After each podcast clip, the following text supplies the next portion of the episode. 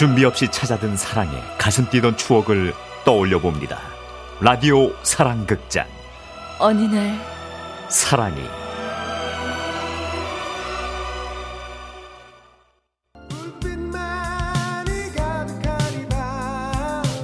영선 씨는 김해로 차를 몰고 있습니다. 평소 같으면 여행 가는 것처럼 들떴을 이 길. 하지만 이번에는 어떠한 감정도 들지 않았습니다. 그날은 2020년의 여름이 끝나가던 날이었고 영선 씨에게 문자 한 통이 왔던 날이죠. 이런 말 문자로 보내서 미안해. 나 우리 7년간의 연애를 이제 끝내려고 해. 내려오는 시간이 기니까 오는 동안 잘 생각해보고 와. 예.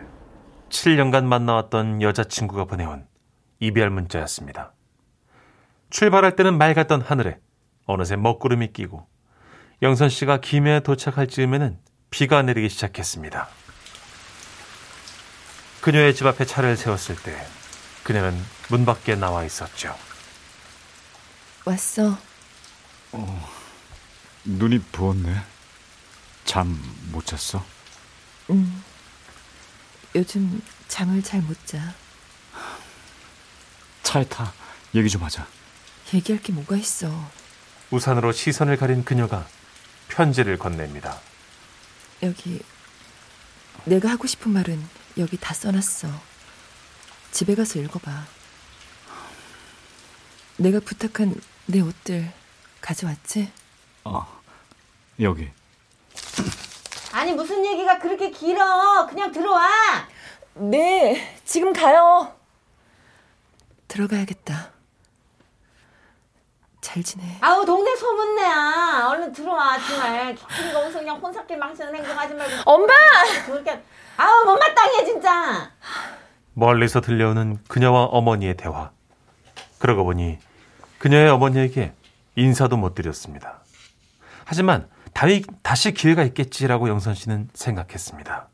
설마 이게 진짜 끝은 아니겠지? 돌아오는 길, 영선 씨는 휴게소에 차를 세우고 편지를 읽어봅니다.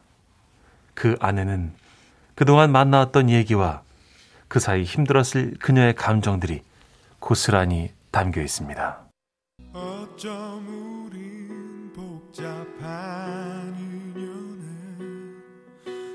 영선 씨가 그녀를 처음 만난 건 2014년 온라인에서였습니다. 그리고 채팅을 통해 가끔은 전화를 통해 두 사람은 서로의 호감을 확인했죠. 우리 집 앞에 오겠다고? 지금? 거기서 우리 집이 어디라고? 어떻게 와? 원래 남자들은 좋아하는 여자가 있는 곳이라면 어디든 가는 거야. 날 그렇게 좋아한다고? 치, 뻥 치시네. 그래, 올 거면 와봐. 오, 그래. 지금 출발한다. 당시 영선 씨가 있던 곳은 파주. 파주에서 김해까지는 꽤 먼 거리였지만 영선 씨는 정말로 차에 시동을 걸고 그녀가 있는 곳을 향해 출발했습니다. 그리고 새벽 그녀의 집 앞에 도착했을 때 그녀는 영선 씨를 보고 멍한 표정으로 말했었죠. 헐, 진짜 왔네. 어, 어, 아니, 오랄 때는 언제고 그냥 들어가면 어떡해? 야, 유, 유정아, 남유정! 그러자 그녀가 다시 대문을 열고 나와 말했죠. 아, 조용히 해. 우리 엄마 깨셔. 걸칠 것 좀 들고 나올게. 잠깐만 기다려. 예, 밖에 누구 왔니? 아, 아 아니에요. 아, 내가 그냥 좀 답답해서. 어, 쟤는 어린애가 목류병이야. 얼른 들어와. 아, 네. 조금만 기다려. 엄마 다시 잠들면 나 그때 나올게. 그렇게 3시간 후 그녀는 다시 나왔고 오래 기다렸지. 가자. 어딜? 꽃길 걸으러. 이것이 두 사람 연애의 시작이었습니다.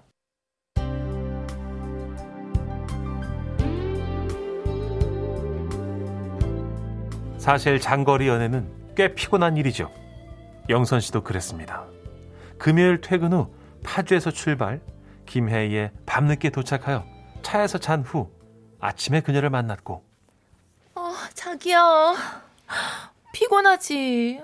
어, 어떡해. 다크서클. 괜찮아.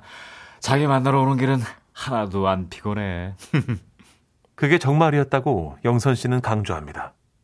그녀를 볼 수 있다는 생각만으로 한밤중에도 정신이 또렷했다는데요. 그런 그를 위해 그녀가 파주로 갈까 생각도 했지만 그녀의 어머님이 허락해 주지 않으셨습니다. 뭐래? 외박? 아니, 저기, 외박이라기보다 친구가 파주에 사는데 파주 구경 갔다가 차 시간이 끊기면. 그게 외박이잖아. 아, 그, 저기, 아니, 뭐 친구 누군데 이렇게 끙끙거려? 아, 이, 있어. 저기, 그, 고, 고등학교 때, 저기, 내가 친하게 지냈던, 네가 고등학교를 김해에서 나왔는데 친구는 왜 파주가 있어? 어, 겨, 결혼했거든. 뭐? 결혼을 했어? 어, 어. 아유 진짜 남의 집 새끼들은 다 저렇게 결혼하는데 아유 우리 딸은 남자도 없고 아유 어, 진짜 엄마, 내가 진짜 아유. 엄마, 내가 외박 안 할게요.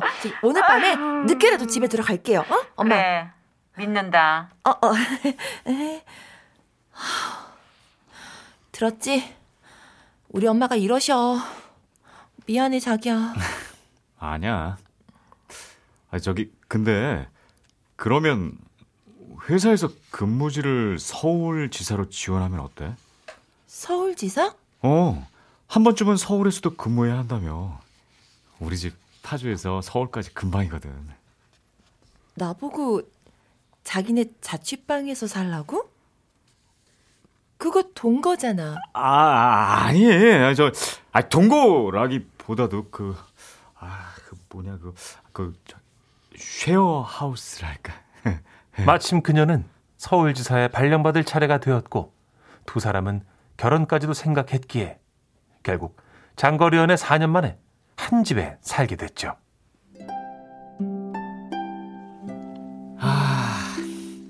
이렇게 같이 있으니까 너무 좋다. 자기야. 어? 근데 방에 뭐 달라진 거 없어? 어. 아, 저기 크리스마스 트리 했네. 저기 창문에 커튼도 내가 달았다? 어? 예쁘지? 와, 역시 자기가 오니까 내 방이 아기자기해진다. 아, 저기, 근데, 걱정이 하나 있어. 내일 우리 엄마 파주 들르신데, 서울 왔다가 나 사는 거 궁금하시다고. 아이, 그게 뭐가 걱정이야. 내가 찜질방에 가 있으면 되지. 내 물건은 대충 저기 장석에 넣어 놓을게. 미안하고 고마워. 저기, 친구랑 같이 산다고 했으니까 주무시고 가진 않을 거야. 이렇게 조마조마한 시기도 있었고 자기야, 우리 날도 더운데 옥상에 텐트 칠까? 자, 이렇게. 여기서 보니까 동네가 다 보이네? 그러다 배가 고프면 편의점에도 함께 가고 여기서부터 저기까지 다 사. 나 오늘 월급 받았거든. 그렇다면, 소주도 한 병? 물론이지. 콜. 그날 밤 영선 씨는 밤하늘의 별을 보며 생각했습니다.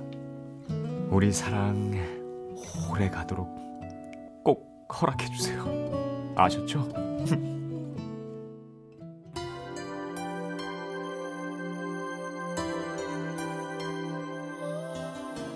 그러던 어느 날 영선 씨는 뜻밖의 얘기를 듣게 됩니다.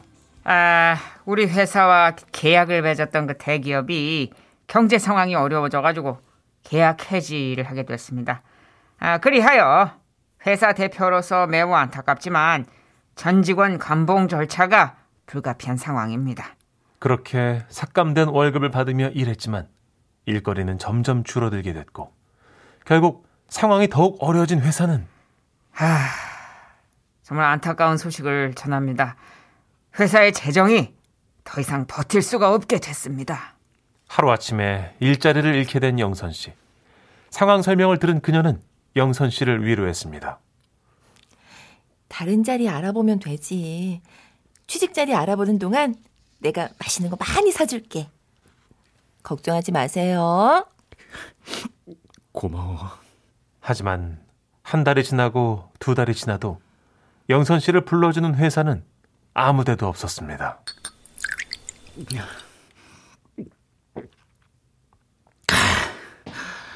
이력서를 백통 백통이나 썼는데 저기 자기야 언젠가는 이제 불러주는 데가 있을 거야. 어? 그런 입에 발린 비로 하지 마. 저, 영선 씨 이제 그만, 그만 마시는 것. 어, 야, 솔직히 말해봐. 내 내가 한심하지. 어? 아이, 그런 거 아니야. 근데 왜 요즘은 사람을 술값 놓고 가는 거 알아? 어? 야, 자기가 술을 너무 많이 마시니까 그런 거지. 거짓말 마. 돈이 아까운 거잖아. 이제 나를 갈라섰으면 싶은 거잖아. 이 씨.